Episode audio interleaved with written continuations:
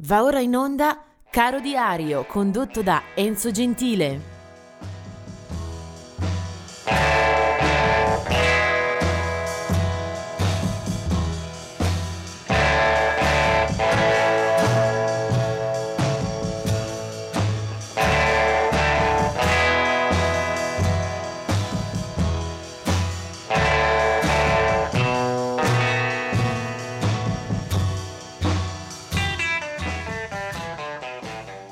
Ben ritrovati all'ascolto anche per questo inizio di febbraio. Oggi è il giorno 1 e ci sono tanti nomi da passare in rassegna. Vediamo subito alcuni lutti che riguardano il 1989 quando scompaiono nella stessa giornata Vincent Crane, eh, tastierista e fondatore degli Atomic Rooster, un gruppo di rock sepolcrale, così si chiamavano all'epoca le band con sonorità un po' scure, con qualche richiamo anche all'aldilà, ricordo un bellissimo brano Death Walks Behind You, la morte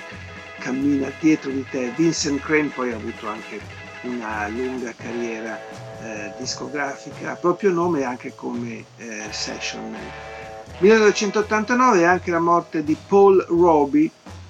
dei Platters, eh, forse la più eh, nota formazione vocale,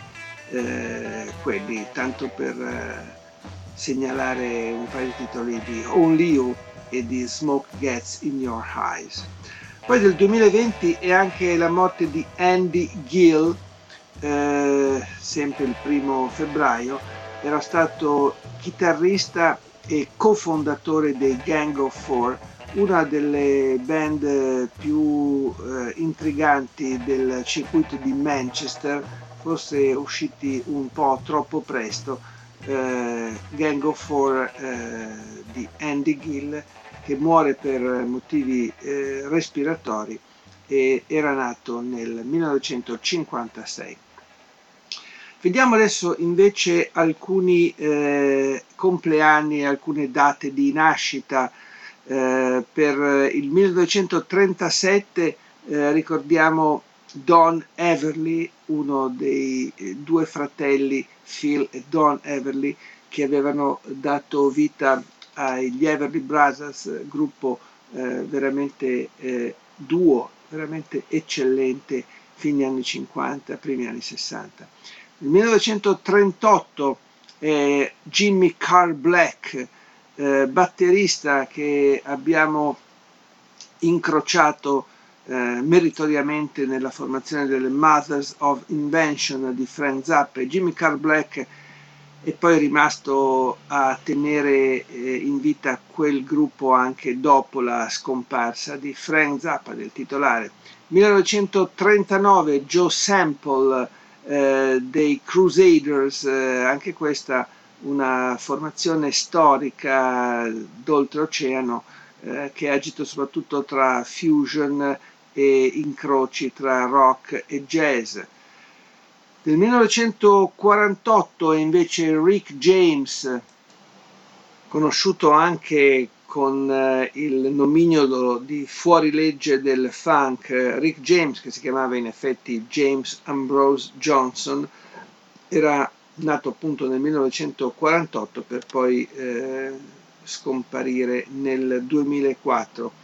Eh, celebrato per lo stile musicale, ma anche per lo stile di vita eh, dissoluto. Eh, era stato messo contratto dalla Motown e poi eh, aveva avuto una grande fortuna eh, con eh, un eh, suono, con un eh, linguaggio tra punk e funk, davvero originale, forse non aveva poi trovato pace perché anche l'uso di droghe e anche denunce lo hanno attraversato eh, con qualche anno di carcere. Eh, comunque per lui una eh, discografia eh, fitta eh, dove sicuramente ci sarebbe qualcosa da salvare e da recuperare. Rick James. Del 1950 è invece Mike Campbell, un eccellente chitarrista. Uh, lo abbiamo trovato uh, spesso al fianco di Tom Petty con gli Heartbreakers, un musicista questo che troviamo in alcuni dischi bellissimi assolutamente del grande Tom Petty. Del 1951 è Sonny Landreth, eh, chitarrista anche in questo caso molto molto positivo, eh, nato nel Mississippi, eh, anche se poi la sua crescita professionale avviene a Lafayette in Louisiana. Prima della chitarra aveva suonato anche altri strumenti come ad esempio la tromba,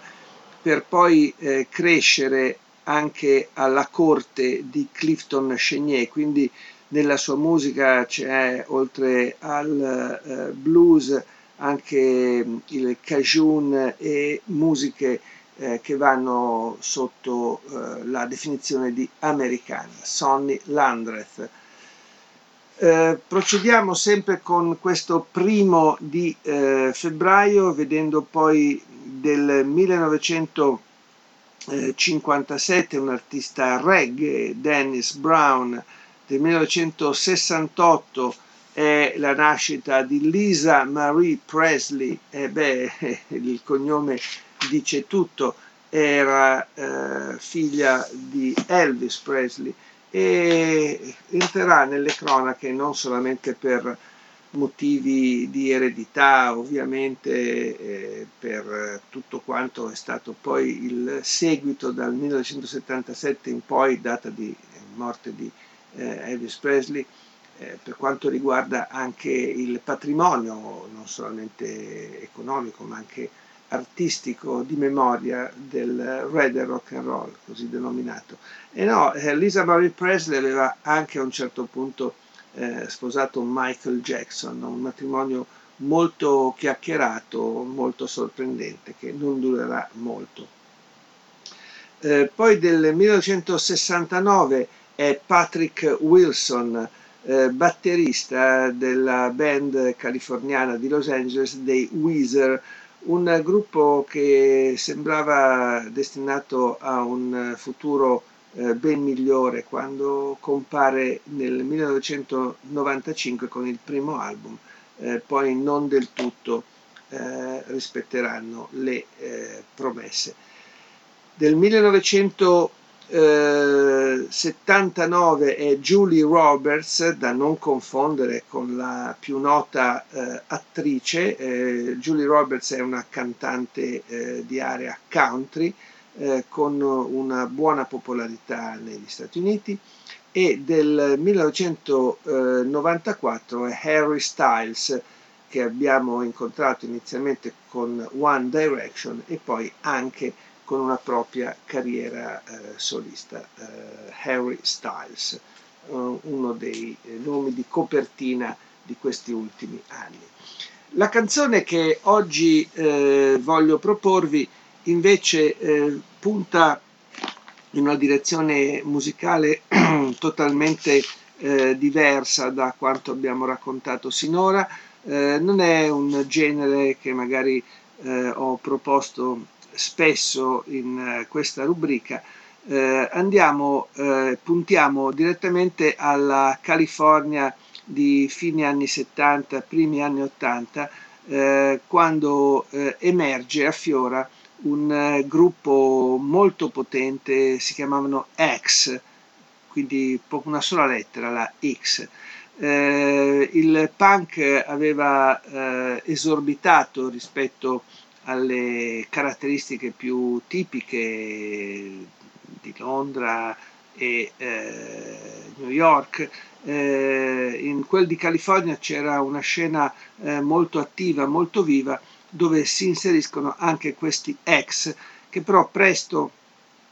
cambiano l'indirizzo, cambiano eh, l'identità della loro eh, prima fiammata eh, per passare a un suono più articolato, sicuramente più divertente, qualcuno parla anche di beach punk addirittura, eh, un punk eh, da spiaggia. Ci sono mm, interventi di musica urbana violenta e desolata, ci sono eh, anche alti e bassi nella loro produzione musicale, ma direi che eh, gli anni Ottanta sono eh, sempre e comunque molto molto eh, interessanti. Eh, c'è un decadentismo visionario che eh, prende spunto proprio dalla leader femminile Exin Cervenka che nasce il 1 febbraio 1956 eh, il suo partner è John Doe del 1954, eh, i loro primi dischi lasciano esterrefatti per eh, la compattezza e anche per la bontà di molte eh, soluzioni eh, dove ad esempio eh, interviene in sala di regia e in produzione anche Ray Manzarek dei Doors.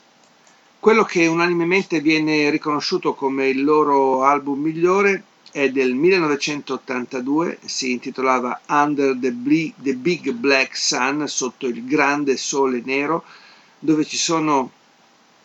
anche riferimenti e citazioni letterarie, possono, possono ricordarci eh, alcuni scritti di Chandler, di Hammett, forse c'è anche eh, un'ombra di Blade Runner che si allunga eh, sotto questo grande sole nero degli ex. Eh, c'è claustrofobia, eh, compassione e ferocia nella loro musica eh, che io voglio proporvi e ricordarvi appunto con eh, questa acuminata ballata elettrica che dà proprio il titolo all'album Under the Big Black Sun sono gli ex di Exin Servet.